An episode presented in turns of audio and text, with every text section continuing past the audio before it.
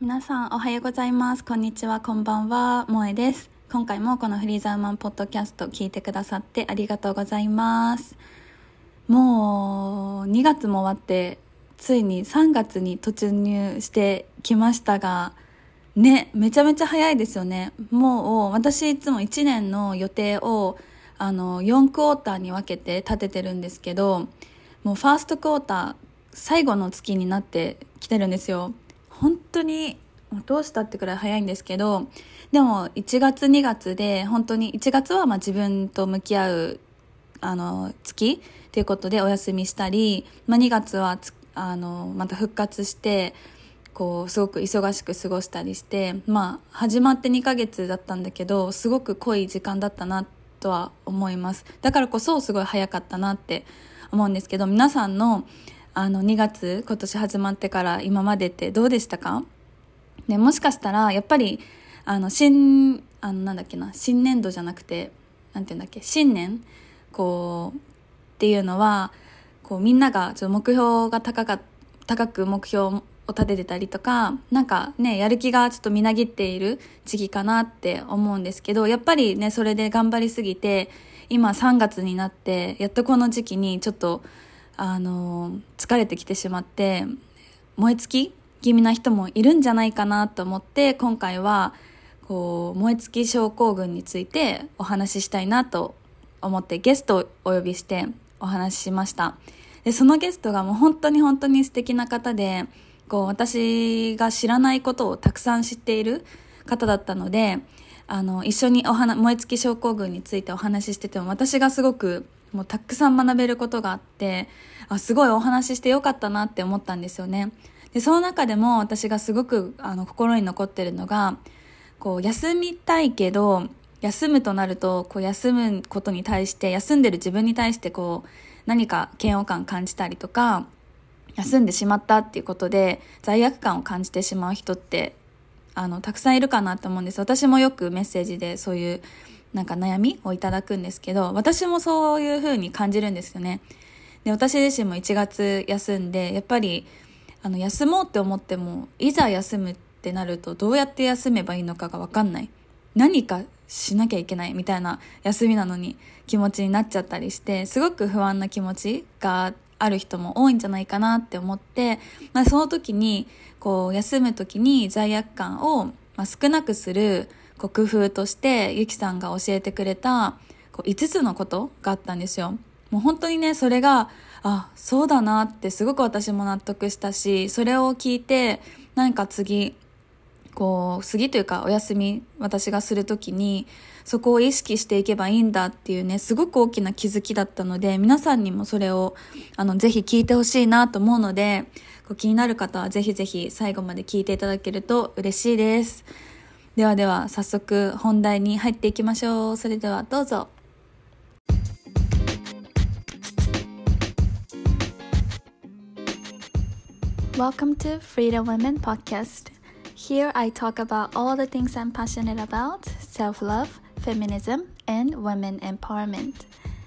このポッドキャストでは過去の自分も肯定してもっと自分を好きになってフレッシュスタートしたい女性へライフコーチ萌えが思ったこと感じたことを自由にリアルトークでお届けします。Are you ready? Let's go!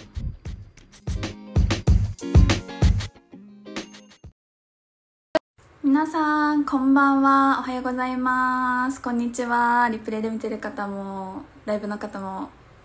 萌えです。えっと今日は素敵な素敵なゲストをお招きしてあの燃え尽き症候群についてちょっとお話ししていこうかなと思います。こう2月も始まってもうねもう1月2022年も始まってなんかこれからこういうことするぞって目標を達成するためにこう頑張ってきて2ヶ月が経ったところでこうガクッと疲れてってる人もいるんじゃないかなと思ってこのトピックにしました。でこのトピックを話あの最適な方をお呼びしたのであれあちょっと爪が長すぎてあこんばんははい、こんばんは。よろしくお願いしおます。願いしま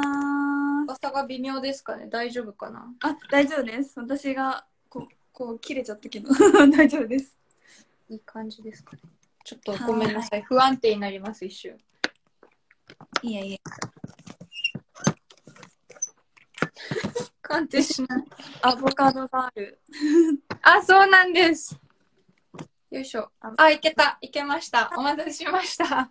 ありがとうございます。よろしくお願いします。はいみ。こちらこそお願いします。皆さん、ゆきアボカドさんです。ゆきアボカドです。こんばんは、はじめまして。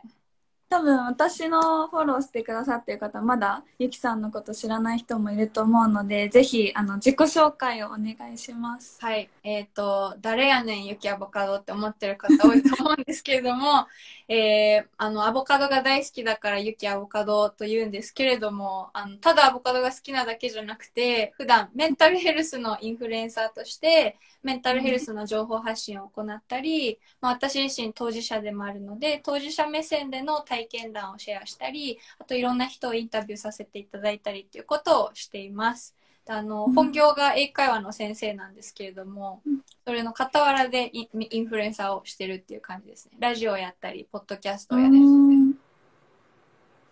素晴らしい。ありがとうございます。私もコーチング普段やってる身として、やっぱりその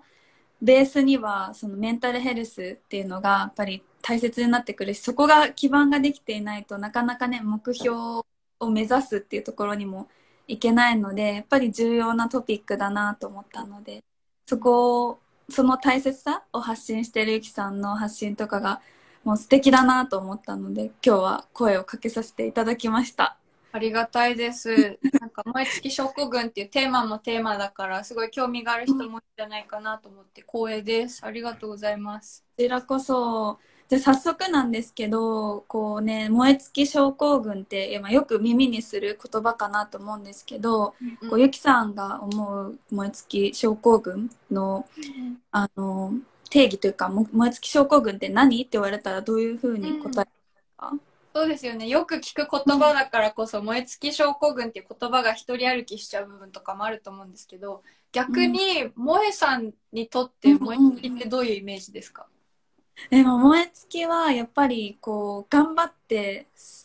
いればいるほどなんかこのあるポイントをた到達した時にこうガクッとこうあの自分のモチベーションが出なかったりとかいつも通りのパフォーマンスがこうできないっていうこうもどかしい状況がうん。燃え尽き症候群の症状なのかなって思うんですけどどうだろう？なんか皆さん見てくださってる方もそれぞれ燃え尽き症候群こういうのかなって思うのあったらねシェアしてほしいなと思います、うん。けど私はそういう感じかな。うん。うんうん。あの、すごい的を得てるというか、正しくて、なんかちゃんと一応、あの、もう WHO が世界基準で燃え尽き症候群っていうのはれっきとした病気ですっていうのは定義をしていて、そうなんですよ。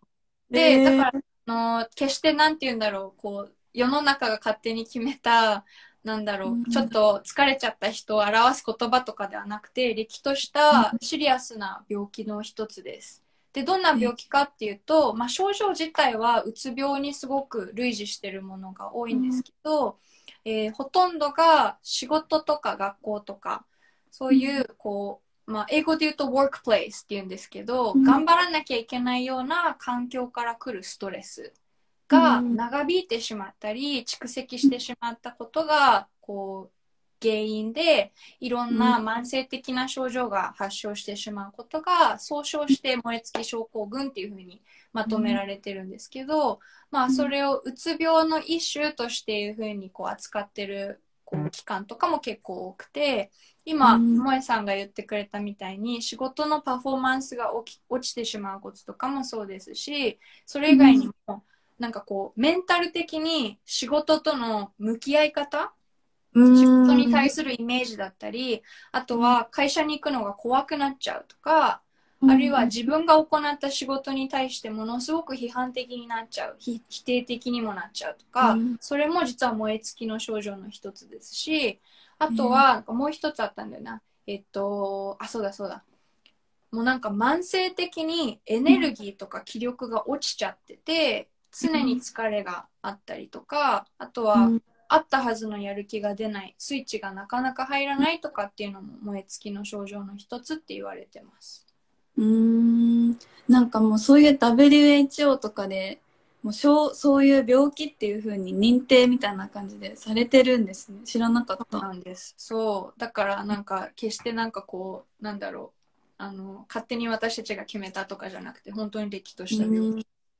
うん、うん、でもなんかその症状のなんかこういうことも燃え尽きの一つの症状なんですって聞いてたもうなんか本当に当てはまるようなこととかいっぱいあって あ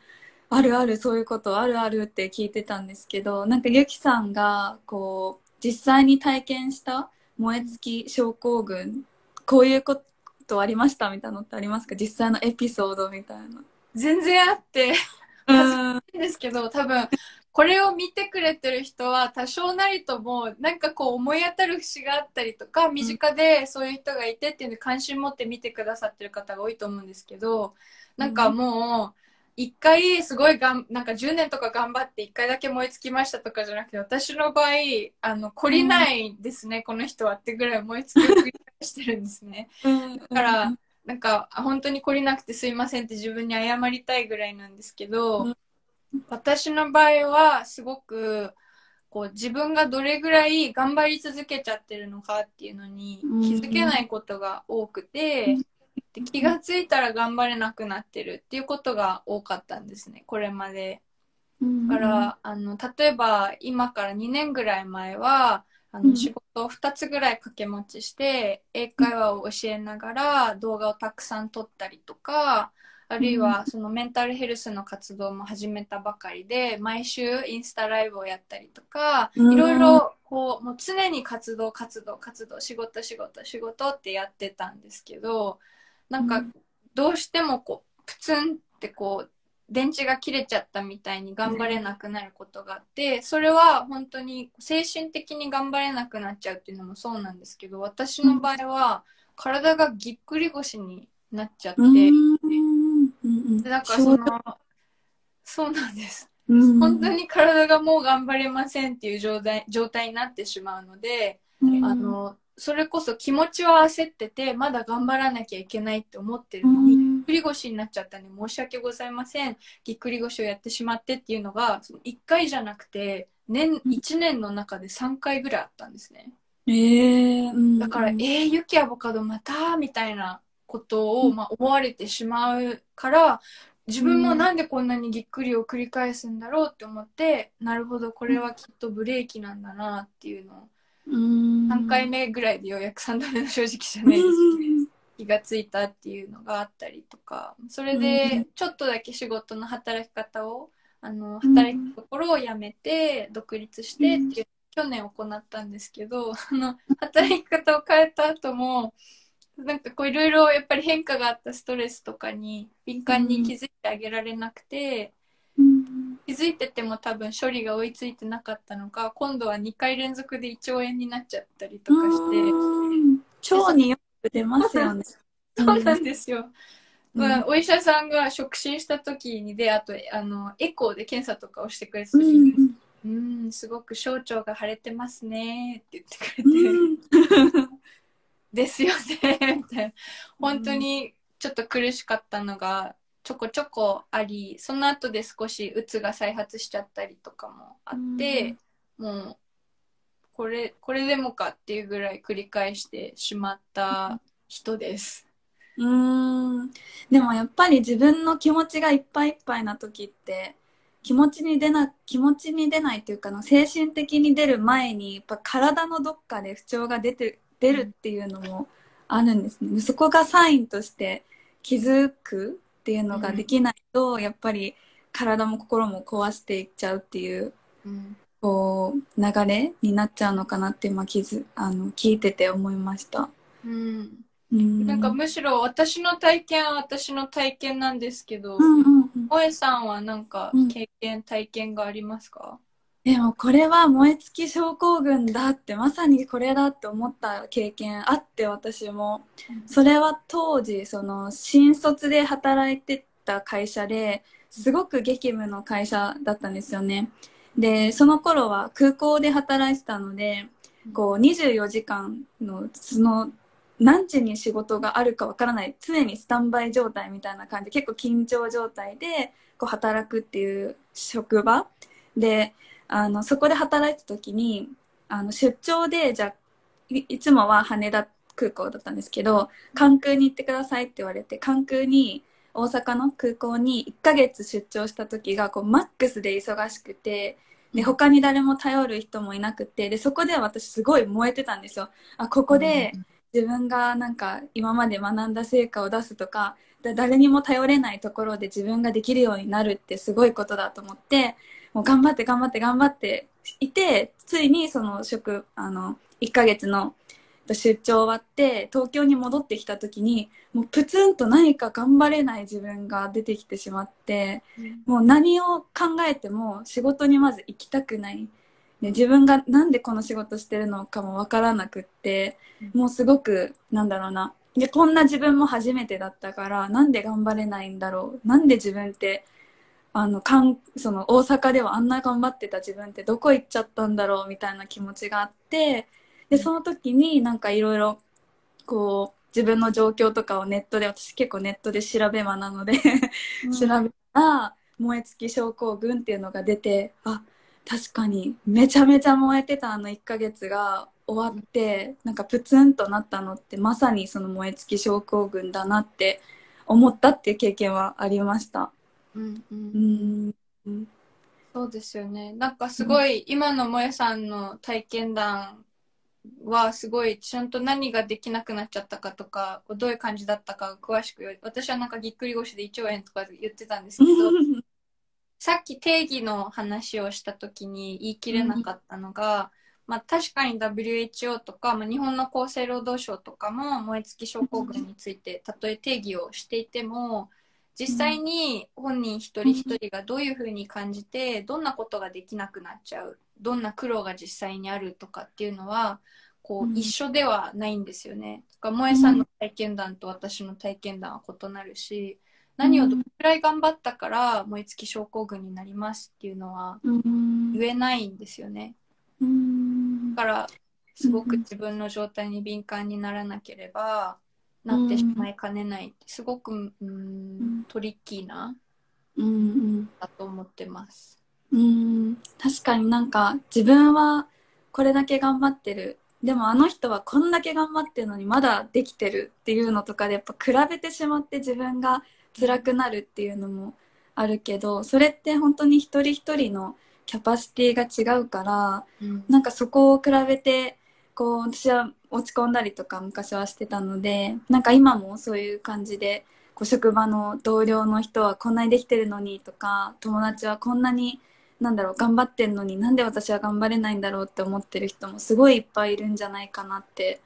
うん、思いそうま。ですすね。それだけじゃなくて今萌えさんが言ってたみたいにうん1ヶ月前の自分これだけ頑張れてたのうにんうんうふうにできてた時の自分と比べたくなっちゃうっていうのもあると思います。うーん確かに。なんか私もそこ結構辛かったかも。な自分どこ行っちゃったんだろうみたいな気持ちになった気がする、うん。うん。なんか自分にとっては仕事頑張るとか当たり前っていう風に私はね思ってたけどそれがなんかこうできない。もどかしさ。うん。でもなんかそういう時にそれそういう気持ちとかを素直に話せるカウンセラーの人とかなんかそうういう伝えてくれる導いてくれる人がいたらよかったなってすごい思うことはありますね。ん確かに。願わくば自分でそれをある程度はケアできるようになるっていうのもすごく大事だと思います。今ちょっと疲れてないかなとか、に最近は頑張れてるけどこのテンポでどうかなとか、うんうんあるいはちょっと最近ペースダウンしてるけど気持ちの焦りとか、あとは実際に行えてることの正しい見方とかできてるかなとか、それが、うんまあ、できるようになってきたら多分燃え尽き症候群になることとかもリスクが減ったりするんでしょうけど、言うはやすしなんだなっていうふうに本当にって感じてます。で 確かにそのスキルが身につければその燃え尽き症候群になる前にうんこう自分を守ってあげるっていうこともできるなって私も思います。そうですね。その自分のその気持ちとか自分のペースとか自分のキャパシティに敏感になるためになんかできることじゃないけどなんかゆきさんが気をつけてることとかってありますか？すっごい質問、いい質問すぎてちょっとどうしようと思ったんですけど、なんか一つ前提として自分の中でこうんうリマインドしてるのが、人間には限界があります。うん。で、どうしてもやっぱコーチングとかは特にうん私も少しあの英語のコーチングをしてるので、うん。考え方とかある程度類似してる点があると思うんですけど、コーチングでも達成可能な目標を設定することの大事さと、あとはうん。ワクワクするような、くかっちり決まってない、ベイグだけど、曖昧だけど、すごく楽しくなるような夢みたいなゴールを抱くこと、どっちも大切っていう考えをするじゃないですか。うん。うん。うん。で、頑張り屋さんが多分置いてきぼりにしちゃうのって、自分には、人間には誰しも限界があって、どれぐらい頑張れて、あるいは自分にはどれぐらいの能力があってっていううん実際の現実的な限界っていうのをうんあるっていうのを認めてあげること。うん。それはみんな持ってるからうん自分にもあるし、仲良しのなんか誰かちゃんがいたらその人にも限界はあって、あるいは自分が一緒に働いてる人たちにも限界があって、っていうのを前提として持っていくっていうのは思っておくっていうのは大事にしてます。うーん、本当ですよね。でもなんかその前提として、このじ自分がこれくらい頑張れるとか、その人はどれくらい頑張れるとか、なんかそのそれぞれの人にその限界のリミットのなんか度合いがあるっていうのも、やっぱりそこをなんか自分自身でなんかリマインドしておかないと、ね、さっき私が言ったみたいに比べるとか、うん、そういうことが起きてしまうから、そこも大事だなって、うん、うん。ました。うん。そうね。うん、なんかゆきさんとこの間話した時になんかそのこの時期はがん自分的にはちょっと頑張れない時期だから仕事をこう減らすようにしてるとかなんかその話が私あそういう考えもあるかと思ってなんかもうそれぜひシェアしてほしいんです。大丈夫です。はい、もちろんです。聞いてくれてありがとうございます。あの、実はですね、私、あの、心の病気になったのが16歳の頃なんですけど、うんもうその頃から、あの、毎年、だいたい10月の暮れぐらいから、うん春ぐらいまでの間、長いんですけど、11月、うん10月、1月、2月、3月ぐらいまで5ヶ月ぐらい、体調を崩しやすくなるんですね。うん朝起きづらかったり、あとは本当に疲れを単純に感じやすくなったり、うん些細なストレスにも結構敏感に反応するようになったりとかっていう、とあの難しい言葉で言うと脆弱性が高まった状態っていう感なるんですけど、まあ、傷つきやすい状態ストレスを受けやすい状態っていう風になるなっていうのに何年か病気をやって気がついてうん。で後々に季節性のうつっていう言葉を知って、で自分はどうやら毎年冬ぐらいになるとちょっとうつっぽさが増したり調子を崩しやすくするっていうのに気がついてから実は本当にもうこの1年ちょっとぐらいの間あの、うん。ようやく働き方をそれに合わせて調整するようになってきて、うん。うん。ちょうどその萌さんがインスタライブやりましょうと声をかけてくださったタイミングでもそのお話をしたんですけど、うん。今ちょっと最近あの仕事量を少し減らし気味にしてるのでインスタライブこのスケジュールでできますみたいな話をしてたんですけど、あのそうしないとですねうん。あの4月から10月までの動き方で体調崩しやすくなってる冬の間も働いてしまうとうん。燃え尽きとうつ再発のレシピみたいな状態になっていて、うん本当に自分に自分の首を絞めるような働き方を自分に課してしまうことになるっていうのがついてからはそれを意図的に避けてみたりこれぐらい限界の多分塩梅が変わるんですよね。夏はこれぐらいの限界。うん。冬はこれぐらいの限界量。っていうのでちょっと調節をするようにしてます、うん。仕事はこれぐらいならできる。夏はこれぐらい。これぐらい余裕ができるから趣味に没頭する時間もこれぐらい作ろうとか。冬は冬でいろんなこう多感な時期になるから多感な時期にできることをしよう。こう曲を書いてったりとか、そういうことをちょっと分けて調整するようにしてます。ねえでも本当に季節によっても自分のそのできる限界の何度合いが変わるって確かにそのなんか考え方考え方というか確かにそうだよなって私もこの間話しててすごい自分にとっての大きな気づきだったんですけど、なんかいや本当に本当になんかその私たち私たちというか私結構1ヶ月の目標とか1月から何月の目標とかを立ててなんかそれに向かっていくぞみたいな感じでなんかこうやってたけど確かに1年を通してみたらこう自分の中で今日この時期はちょっとスローダウンしたいなみたいな時期とかなんかこの時期は頑張ってもいいなみたいな時期が確かにあるなって思ってそれによってなんか自分をなんか調整していくっていうこともできるんだってすごくあのイキさんと話した時にね思ったんですよ。うん、うん、ありがたいです。あとはなんかその、うん、それができないような例えば、うん、ワークスタイルの人とかもいると思うんですよね。1年を通して働き方の調整があまりできないっていう。うんたとえ働き方の調整ができなかったとしてもその自分なんかこう天気のパターンじゃないですけどこの時期は低気圧が来やすいぞみたいなちょっと下がりやすい時期とかエネルギーが上がりやすい時期とかを知っておくだけでも多分ちょっと意識の調節はできるんじゃないかな、うん、よしやるぞっていう日もあればなんかちょっと今日はしんどいな朝からしんどいなっていう日もあってそれでも大丈夫だってって思ってあげるのってすごい大事なんだろうなって思うので。うん、本当ですね。確かに私の周りでも結構そう今日は休むぞって思ってもなんか罪悪感とか何もしてない感とかが出ちゃってなんか結局休んだのに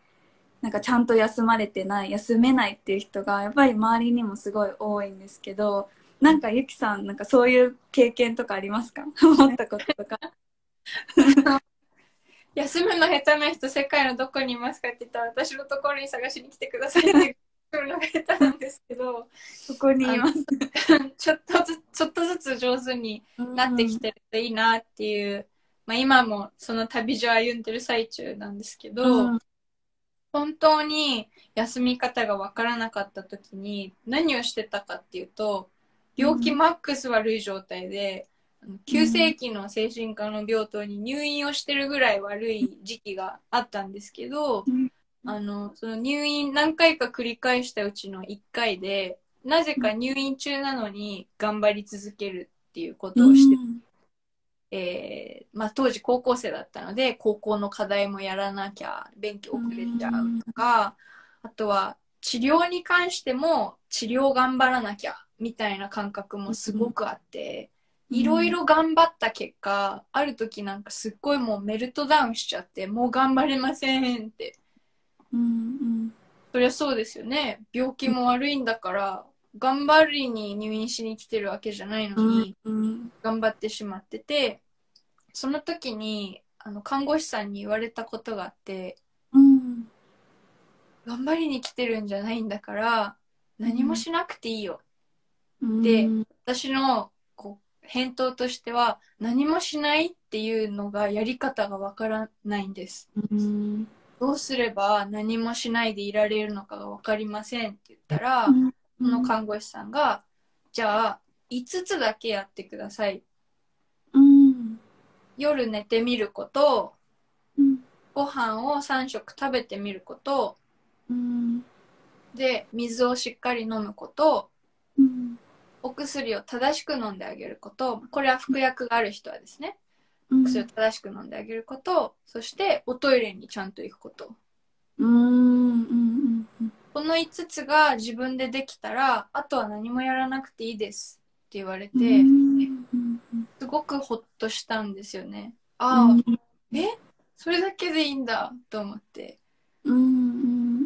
でその5つだけを意識して生活をした期間があってその時間がやっぱりあの不自然には感じるんですよね。それだけで、うん、他にやらなきゃいけないような気がするんだけど、うん、だけど、この5つができないのに、他のことをやろうとしてる時点で何かがちょっと順番が違ったのかなっていう反省もあり、うん。まあでも結構休むっていう風な時間を取るときは、この5つに立ち返るようにしてます。うーん、確かに重要だし、なんかその5つって、普通にみんな当たり前にできるようなことってみんな思っちゃいそうだけど、それができないっていう時もあるから、なんかまずそこを満たしてあげるじゃないけど、そこのチェックをできるようになるって意識するだけでも、なんか自分に対しての、なんだろう、罪悪感とか何もしてないじゃんって思うっていうのが、なんかすごくこう少なくなるなって聞いてて思いました。本当にそうだと思います。なんか休み方がわからない人って結構多いと思うんですよね。うん、だけど、この5つがまずできてるかチェックしたら、1日の中でこの5つのうちの1つでもできたら、褒めちぎってあげてほしいんですよね。大事だ。うん。だから、ご飯食べれたじゃんでもいいし、うん。トイレ行ったじゃんでもいいし、うん。あとは寝れなかったとしても、うん。ベッドから出て偉かったねだったり、うん。あるいは寝れない代わりに少し日中の間1時間横になって自分の体のために休んでくれてありがとうでもいいし、うん。もう5つのうちどれかができたら褒めちぎるっていうのをしてほしい。やってみてほしい。うんうんうん。確かに休みの時私結局何にもできてないって思う人はもうすでにその5つができているよって知らぬ間に、うん、そういうふうに自分のことを褒めるってすごい大事だなって思うしなんか私も体調が悪い時があって本当に朝起きるのもできなかった時があったのでなんかそれ朝起きれるって本当当たり前じゃないんだなってその時気づいて、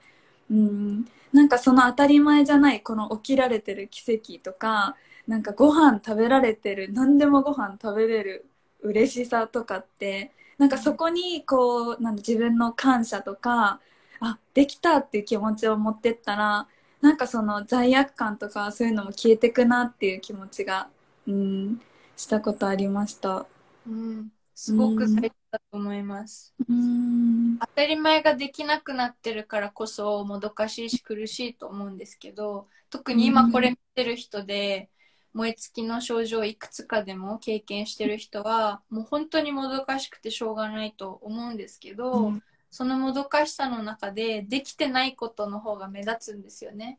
仕事これもできなかった終わらせられなかったとか家事これやれなかったあれやれなかったとかだけど、あのそういう時だからこそできてなかったことはいくらでもきっと見つかるんだから、うんできたことを見てあげてほしいです。うんうんで洗ったじゃんとかうんご飯食べれたじゃんもそうですしできたことを一つ一つ言葉にしてあげてほしいですね。うん本当ですね。本当ですね。とか重要だなって思うしなんかその本当に当たり前って思わないことも大事だなって本当に思うなんか今ね見てくださってる方もいるのでぜひ何かねゆきさんに対しての質問とかこういうことで今モヤモヤしてますみたいなのがあったら何でもあの質問で教えてほしいなって思います。うんう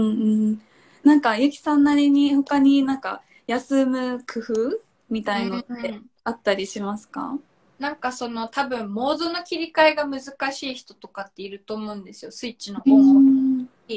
あとは、なんかこう、がっつりじゃあ、例えば3日間休みを取りましたってなって、じゃあ最初の1日目でさっきの5つをチェックして、大丈夫 ?5 つできてたんだけど、じゃあ、what's next? 次は何みたいになった時に、どうすればいいかとかで、ちょっとヒントにもしなったら、うん聞きたい。えっと、私の場合は、あの、一番最初にやることが2つあって、うん一つは、なんかもう環境を物理的にオフモードにしてあげること。うんであの、もし今一人暮らししてる人とか、あるいは実家暮らしだけど、こう、自分の部屋は一つだよっていう人とかは、その切り替えが物理的に難しい理由が、寝てる部屋と働く部屋が一緒だったりするとリモートワークしてる人とは特にそうだと思うんですけど、うん。物理的な切り替えが難しいっていう人いると思うんですよね。うん。その場合はもうなんか部屋に仕切りを立てるとかを大作業で大変だしあの 2DK みたいに部屋が分かれてない限り難しいと思うのでうん。休める場所っていうのを、まあ、あらかじめ普段から探しといてあげて、そこに休みにだけ行ってみるとかっていうう物理的なスイッチのオフっていうのを一つあの、うん。スキル1みたいな感じで持っておくのが一つ。うん。私の場合はあの部屋を仕事部屋と休む部屋で分けてるんですけど、うん。それはもう一日の中でのオンとオフでもすごく大事ででうん。なおかつ休日は本当にこのこっちが仕事部屋なんですけど入ってこないんですよねあんまり。もうたりとかするんですけど本当にめったに入ってこないので、うん。そういうオンオフを物理的に作るっていうのが一つ。でもう一つがその場ですぐに試せることなんですけどうん。五感を使ってあげる。うん。視覚、えー聴覚嗅覚味覚触覚ってあるじゃないですか。うんでそのうちのどれでもよくて、まあ、願わくばどの感覚でもこれが効果的っていうのを引き出しに持ってあげるとすごい心強いと思うんですけどうん。例えば見たら癒される写真とかうん。見たら癒される景色とかこれは視覚ですよね。うん。あるいは光に敏感な人色に敏感な人とかは刺激の少ないお部屋の状態にしてあげるとか。うんで聴覚だったら落ち着く音楽を聴いてあげるとかあるいはあのうるさいのが苦しいよっていう時とかあるいは意外と気づいてなくてもうるさい環境にいるだけでお触れなかったりするのでうん静かな環境に動いてあげるとかそういうことも聴覚の,、まあ、あのアプローチで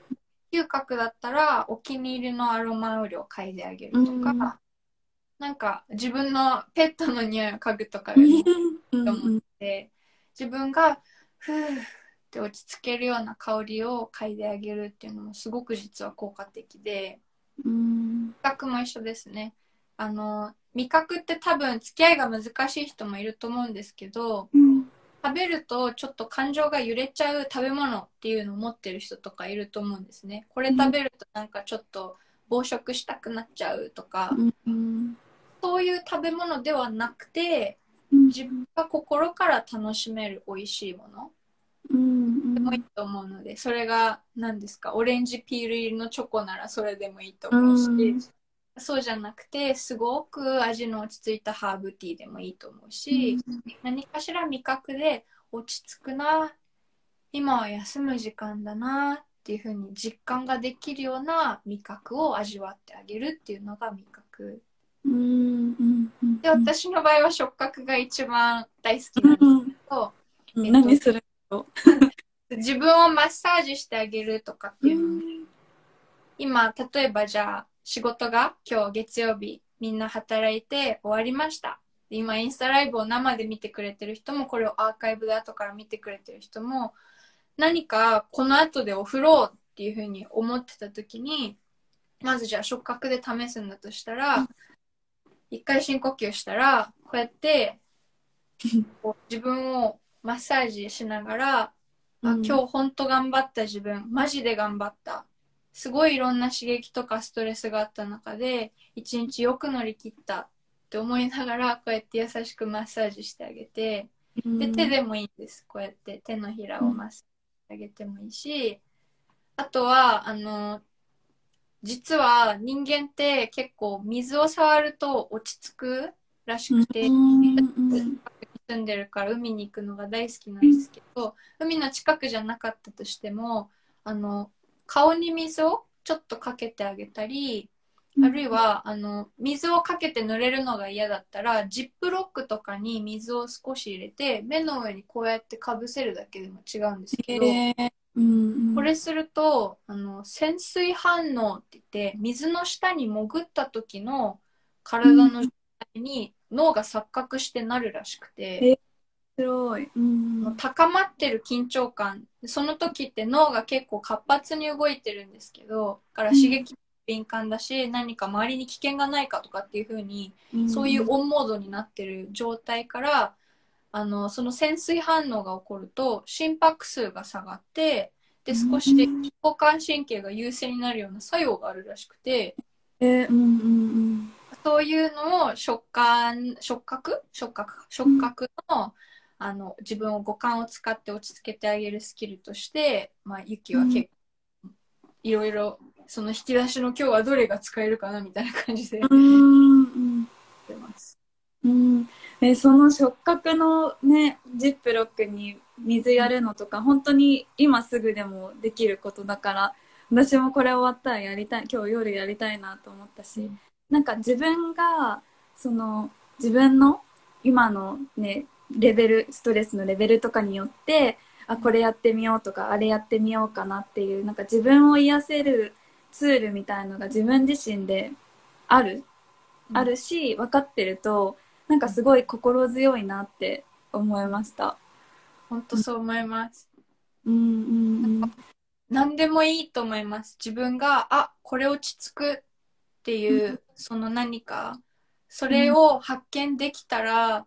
それを発見できたことをお祝いしてもらいたいぐらい大事にしてあげてほしくて、きっとそれが、その自分のが仕事を頑張ってるオンの状態から、休むのをってるオフの状態への切り替えも手伝ってくれるので、うんこの引き出しはもう常になんかもう血眼で探してほしいぐらい。も う確かに大事な。の私も今あどういうことを自分でしてるかなって思った。私も海の近くに住んでるのであの海のキラキラ光ってるのとか見ると私はもうはぁってなるから。でもね自分でこう私の場合は自分で行くのすらもうなんか忙しいと忘れてったり後回しにしちゃうから、まあ、そういう時にこう外に連れ出してくれるなんかパートナーとか友達とかを持っとくのもいいなって思うしでもね一人で行くのが一番落ち着くかなって今でも思いました。うんうんあの海に限らずですけどその落ち着くツールっていうのを誰かと一緒にやることのメリットもあればうん一人だからこそ体験できる落ち着きとかがもしあるんだとしたらどっちもあのツールとして使ってあげてほしいです。これは誰かってやった方が元気が出るんだろうな。あるいは居心地が良くて落ち着けるんだろうな。人によっても違うと思います。しでこれは一人でやってあげることが大事だなとかっていうのをもうもうは畑の中でいろんな野菜育てるみたいにいろいろ持っといたらいいと思います。確かに。もういろんなツールをね自分で持っておく。どうそれをなんか探していくそのなんだろうな。探すっていう過程もやっぱりねこれっていうのが見つかるまでとかこれとこれがあるって見つかるまでもなんか何回も試していろんなことを試してじゃないとなんか見つかんなかったりするかなんかそこを諦めずに探し続けるっていうのも大事だなって思い本ました。当にそう絶対絶対あるので自分にあこれだっていう風になるものが。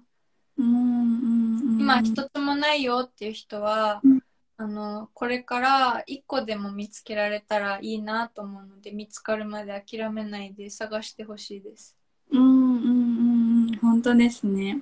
なんかね香りもそうだし触覚のねあの水のやつもそうだしもう何でも試してみて。でなんか違うなと思ったら違うのにしてみてもいい、うん。試してみるっていうのも、うん、いいなって思いました、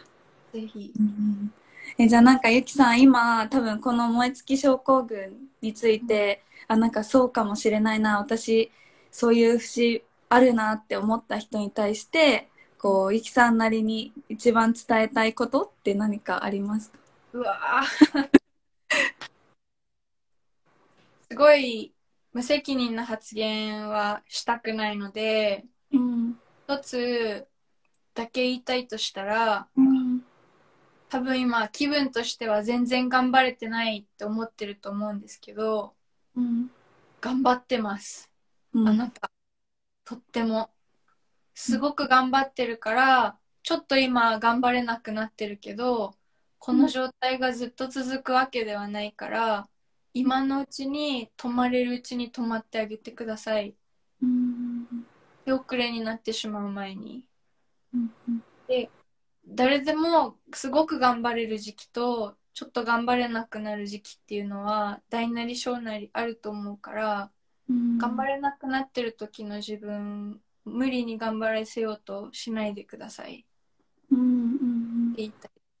うーん。なんか今のメッセージですごくなんか心を打たれた人も多いんじゃないかなと思う。やっぱり頑張ってますって自分でこう認められない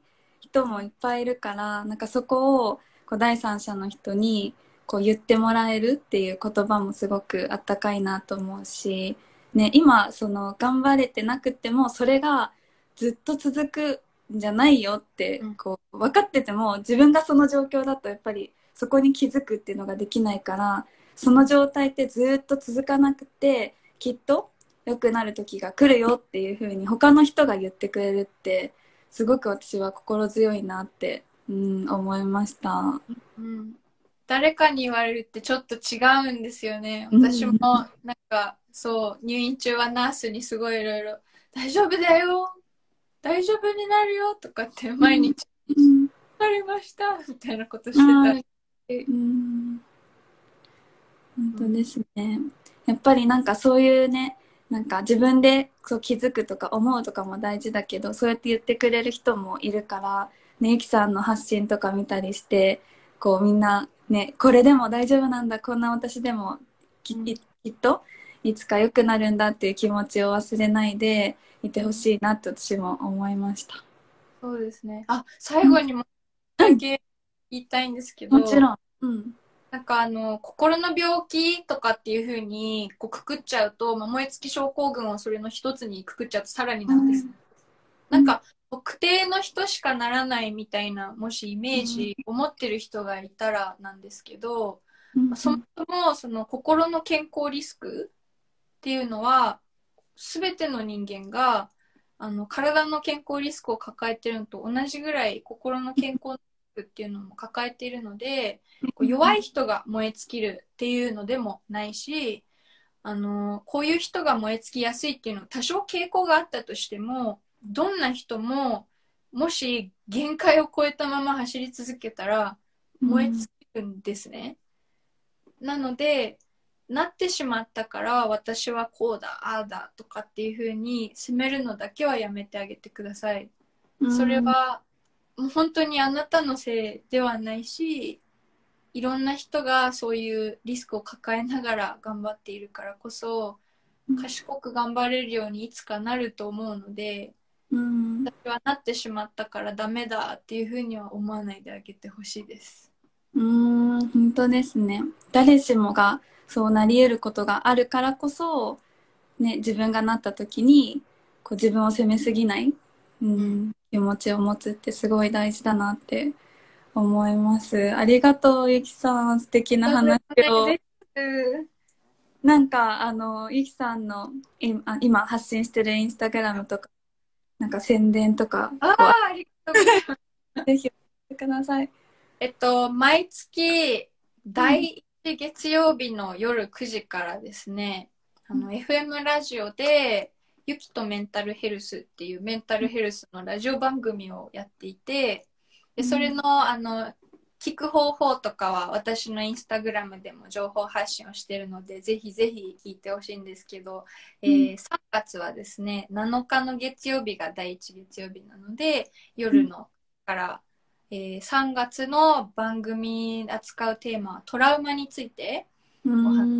ので、もし興味があったらぜひぜひ聞いてくださいっていうことと、あと不定期でポッドキャストもアップデートしてるので、私インタビューされたいとかっていう方がいたらぜひ DM を送ってほしいのと、あの、そのポッドキャストも、ゆきとメンタルヘルスで検索すると、Spotify、Apple Podcast、えー Google Podcast、ありとあらゆるポッドキャストのプラットフォームで聞けるようになってるので、ぜひぜひがある方は聞いていただきたいの。うあとは、あの、本業が英会話の先生ですって言ったんですけど、私が運営してる英会話スクールがあって、あの、こんな、あの、ちょ若干ぽよぽよしてるけど、メンタルヘルスにやけに詳しい人が英会話の先生をしてるので、英会話に興味がある人とかも、ぜひぜひ、あの、体験レッスン受けたいですとか、連絡をくだされば、ウェブサイトのリンクとかお送りするので、ぜひぜひ、まあ何でもください。うん。え、ポッドキャスト出たいです。あ、え出てください。ですか？もちろん。嬉しいです。ぜひ。うん。でもなんかそこのまあメンタルヘルスとあと英語っていう軸でこう活躍してるということでなんか本当にねなんだろう、まあ、英会話を学ぶ学びたいなと思ってる人もこうメンタルヘルス確かに大事だなってなんかそこがこうつながって、ね、ゆきさんが英語を学びたい人がメンタルヘルスを知ってメンタルヘルスを学びたい人が英語を学んでみたいななんかそういうのが広がっていくとすごい素敵だなって思いました。ぜひぜひ、あの、英会話を教えるのだけすごい得意なんで、そのメンタルヘルスの話もすごい好きで得意で話すんですけど、なんだろうな、こう、無理に続けない英会話、続けてて苦しくない英会話っていうのをやってるので、興味があったらぜひっていう感じです。素晴らしい。ぜひぜひゆきさんのところでね、うん、見てほしいなと思いまはい、まあ宣伝までさせていただす。いいて。えいえ。ありがとうございました、今日は。楽しあ またなんかそのメンタルヘルスでも本当にいろんなこうテーマがあると思うから、また私も疑問のこととか出たり、あ、こういうことゆきさんに聞きたいなとかあったらまたインタビューさせてください。ぜひぜひ光栄です。ありがとうございます。ね、じゃあ見てくださった皆さんもありがとうございました。あ本当に最後まで見てくださってありがとうございます。りがとうございます。それでは以上で終わろうかと思います。寂しいです。また、ありがとうございました。ありがとうございました。では失礼します。